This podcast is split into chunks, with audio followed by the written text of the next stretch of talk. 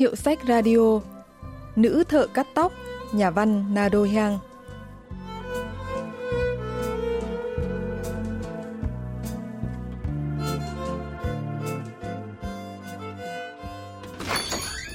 Tôi đem chiếc áo ngủ đến tiệm cầm đồ và nhận được 50 đồng. Khi cầm trong tay đồng tiền mới vừa nặng vừa sáng lấp lánh, nỗi u rũ vốn bủa vây trên khuôn mặt tôi như mạng nhện giăng tơ, bỗng đầu bay biến hết. Truyện ngắn Nữ thợ cắt tóc đăng trên tạp chí Betsu Bạch Triều năm 1923 của nhà văn Nado Hyang mở đầu bằng việc nhân vật chính là một du học sinh nghèo ở Nhật Bản. Anh đem áo đi cầm lấy 50 đồng và đang suy nghĩ xem nên làm gì với số tiền này.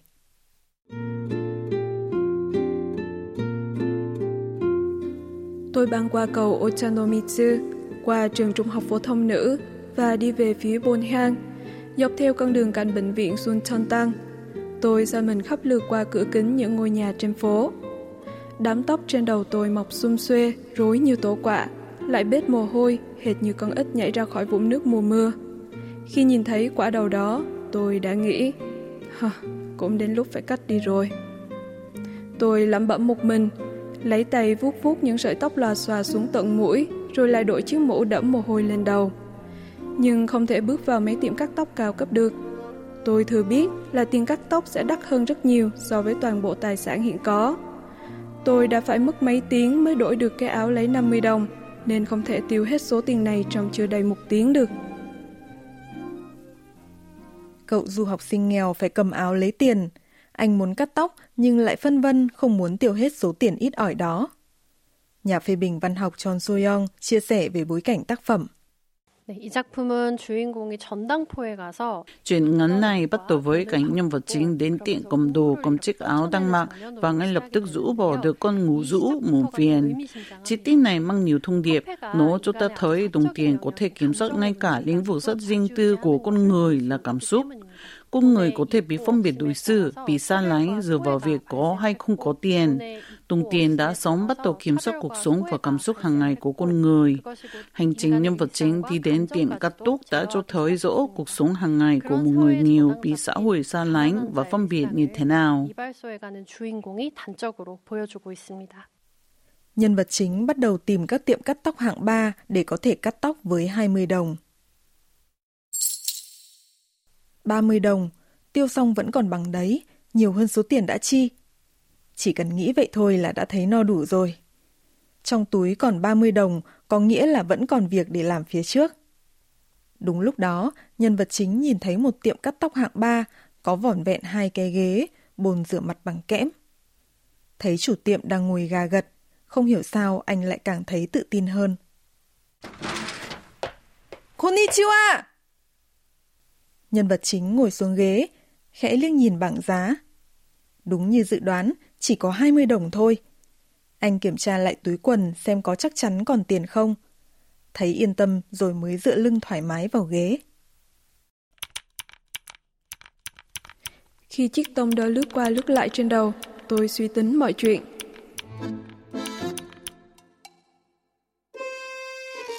Tôi đang còn nợ nhà trọ 3 tháng tiền ăn. Họ dọa không đóng là nay mai sẽ đuổi. Nhà cũng không thể gửi tiền cho, mà cũng không cứ thế ngồi không được. Dù phải đi đâu hay phải nói dối thì cũng cố mà kiếm cho được 10 đồng. Trước tiên phải đến nhà đứa bạn thân nhất ở Sắp Cúc, ăn trực nó bữa tối, rồi vay mấy chục đồng cũng mới được. Ông nó cứ đến cuối tháng là sẽ gửi tiền qua đường bưu điện, nên hôm nay chắc chắn là có tiền về. Ta chỉ cần nói dối là mấy ngày nữa nhà ngoại cũng sẽ gửi tiền cho, thế là vay được thôi. Nhưng không thể đi bộ từ đây đến nhà nó, nên cần 10 đồng để đi tàu điện 2 chiều. Vậy mà vẫn còn thừa 20 đồng cơ đấy.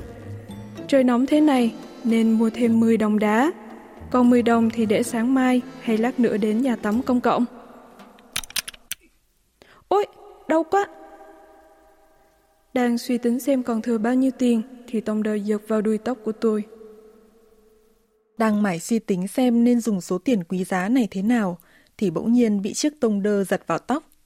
Nhân vật chính bực mình lắm. Anh cau mặt và kêu oái. Chủ tiệm thì miệng nói xin lỗi nhưng thái độ vẫn điềm nhiên như không. Nhân vật chính bực bội muốn trả miếng lại cho bỏ tức.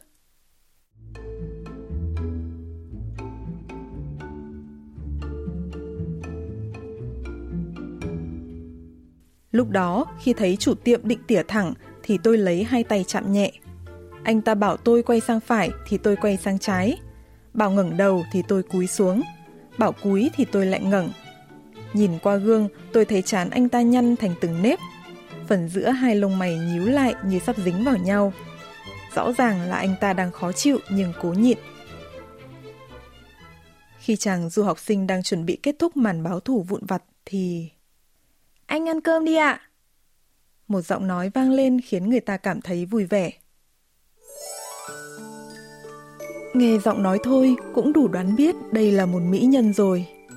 Giọng nói ấy nghe thánh thót như giai nhân đang hát giữa thế gian đầy đen tối và ám muội. Giọng nói ấy khiến máu trong người ta chảy cuồn cuộn, tim ta thì lơ lửng trên không. Người chủ tiệm đưa dao cạo cho nàng rồi đi vào trong. Lướt nhìn qua gương, nhân vật chính đoán cô khoảng 23-24 tuổi. Mắt mũi miệng thì nét nào ra nét ấy. Rõ ràng là gã chủ tiệm này không xứng với mỹ nhân như nàng. Nếu hỏi tôi có muốn sống cùng nàng hay không, thì chắc chắn tôi sẽ đắn đo một lần về câu hỏi này. Nàng cầm dao cạo, tay nàng cũng đẹp tuyệt trần. Nó vừa mạo hiểm lại vừa tỉ mỉ, giống hệt một con cá trắng vừa bị bắt, đang cong mình uốn éo với con dao trên miệng. Thay vì nhìn đôi tay ấy lướt trên má mình, tôi muốn nhắm mắt lại để tận hưởng cảm giác bàn tay nàng chạm vào da thịt mình. Thật là kỳ diệu làm sao.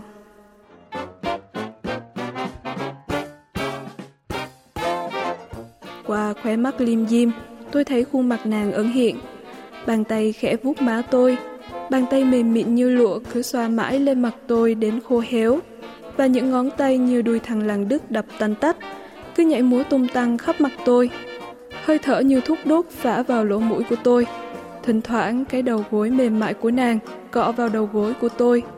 Thậm chí có lúc nàng áp sát đến mức gần như ngồi vào trong lòng tôi. Tôi không thể chịu nổi nên mở mắt ra. Nàng chăm chú nhìn vào từng lỗ chân lông, lỗ tai tôi. Đôi mắt sao mà long lanh lấp lánh như dòng suối trong veo tưới mát tâm hồn tôi. Và đôi môi đỏ mọng của nàng chỉ cách miệng tôi vài phân, đang khiến dòng máu khô héo trong tôi như sụp sôi và bùng lửa. Nhưng tôi không thể mở mắt. Đây là lần đầu tiên tôi được nếm trải niềm hạnh phúc ngập tràn khi ngồi trước một người con gái cầm dao. Nhân vật chính như bước vào một thế giới khác khi được người thợ cắt tóc nữ cạo râu cho. Bang Minho, giáo sư khoa ngữ văn trường Đại học Seoul, phân tích về những cảm xúc này. 이 소설에서 가장 흥미롭고도 가장 빼어난 묘사. Phần thú vị và hồn hồn nhất của truyện ngắn này là đoạn miêu tả cảnh người thợ cắt tóc nữ cạo râu cho nhân vật chính. Một chàng trai trẻ tuổi chưa có kinh nghiệm yêu đương hay gần gũi người khác giới lại được một cô gái cắt tóc và cạo râu cho. Những trạng thái cảm xúc như căng thẳng, vui sướng, hân hoan được miêu tả tỉ mỉ, sống động theo từng cử động của cô gái. Cô ở rất gần anh và đang mỉm cười với chàng trai này, và chàng trai cảm thấy cử chỉ ấy là thông điệp bày tỏ tình cảm. Xét theo phong cách của nhà văn Nado Hyang, thì truyện ngắn này ẩn chứa nhiều chi tiết khá hài hước và phóng khoáng. Nado Hyang 소설치고는 상당히 가볍다라고 해야 될까요? 유머러스하다고 해야 될까요? Nhưng sau khi cạo râu và lúc đang bôi phấn trắng lên mặt chàng du học sinh, cô gái lại nhoẻn miệng cười. Thấy cô gái cắn môi cố nhịn cười, nhân vật chính cũng nhoẻn miệng cười theo. Tại sao anh cười? Cô hỏi xong rồi lại cười. Chắc phải có gì xáo động. Nụ cười này đầy ẩn ý, càng nghĩ càng thấy lạ. Nhân vật chính muốn bắt chuyện nên ngỏ lời xin một cốc nước.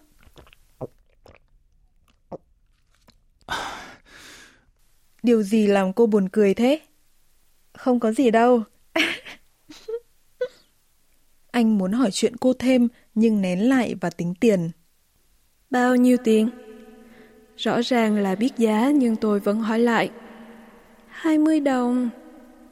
Tôi đưa ra đồng 50 xu. Bàn tay xinh xắn đưa ra đỡ lấy. Tôi đội mũ, chuẩn bị bước ra ngoài và nói hẹn gặp lại. Cô gái chạy theo tôi gọi lại. Anh nhận tiền thừa đã này.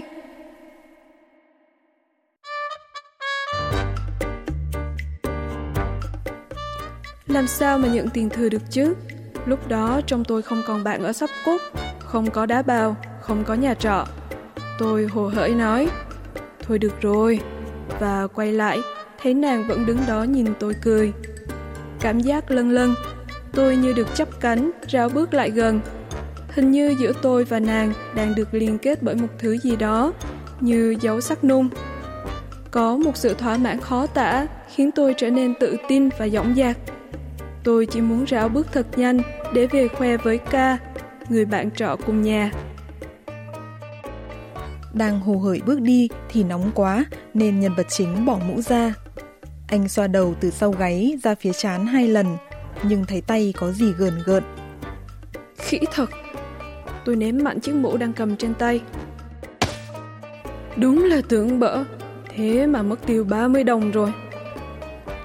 Tôi lấy đầu ngón tay thứ 2, chạm vào vết sẹo để lại do chùm ngai cứu trong một đợt ốm hồi nhỏ.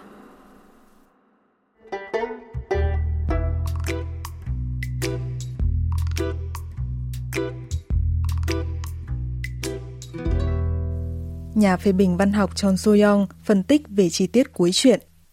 주인공은 자신의 생존과 교환해야 하는 아주 중요한 30전을 여인의 웃음과 끝내 바꿔버린. Nhân vật chính đã đánh đổi 30 đồng, số tiền liên quan tới sự sống con của mình, để đổi lấy tiếng cười của một cô gái. Nhưng khi anh ấy phát hiện ra rằng nụ cười là do vết sẹo trên đầu, anh thốt lên, đúng là tưởng bỏ. Thế là mất tiêu 30 đồng rồi. Lời than thở này cũng có thể hiểu là ai mà dành thiện cảm cho một kẻ không có tiền có chứ. Đó chính là bản chất của xã hội tư bản, luôn phân biệt đối xử hoặc loại trừ dựa trên vật chất.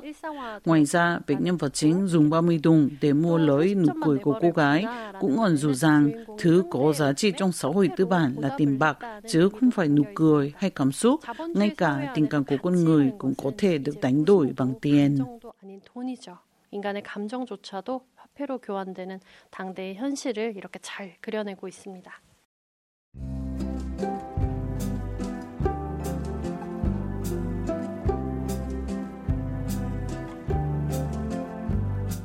Các bạn vừa tìm hiểu chuyện Nữ thợ cắt tóc của nhà văn Nado Hyang.